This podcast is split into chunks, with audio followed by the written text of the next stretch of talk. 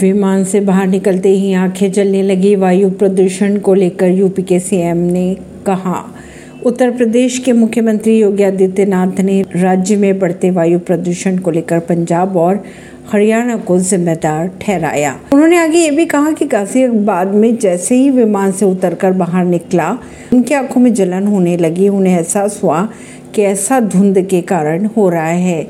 NASA की satellite image में पंजाब और उत्तरी हरियाणा लाल दिखाई दे रहा था।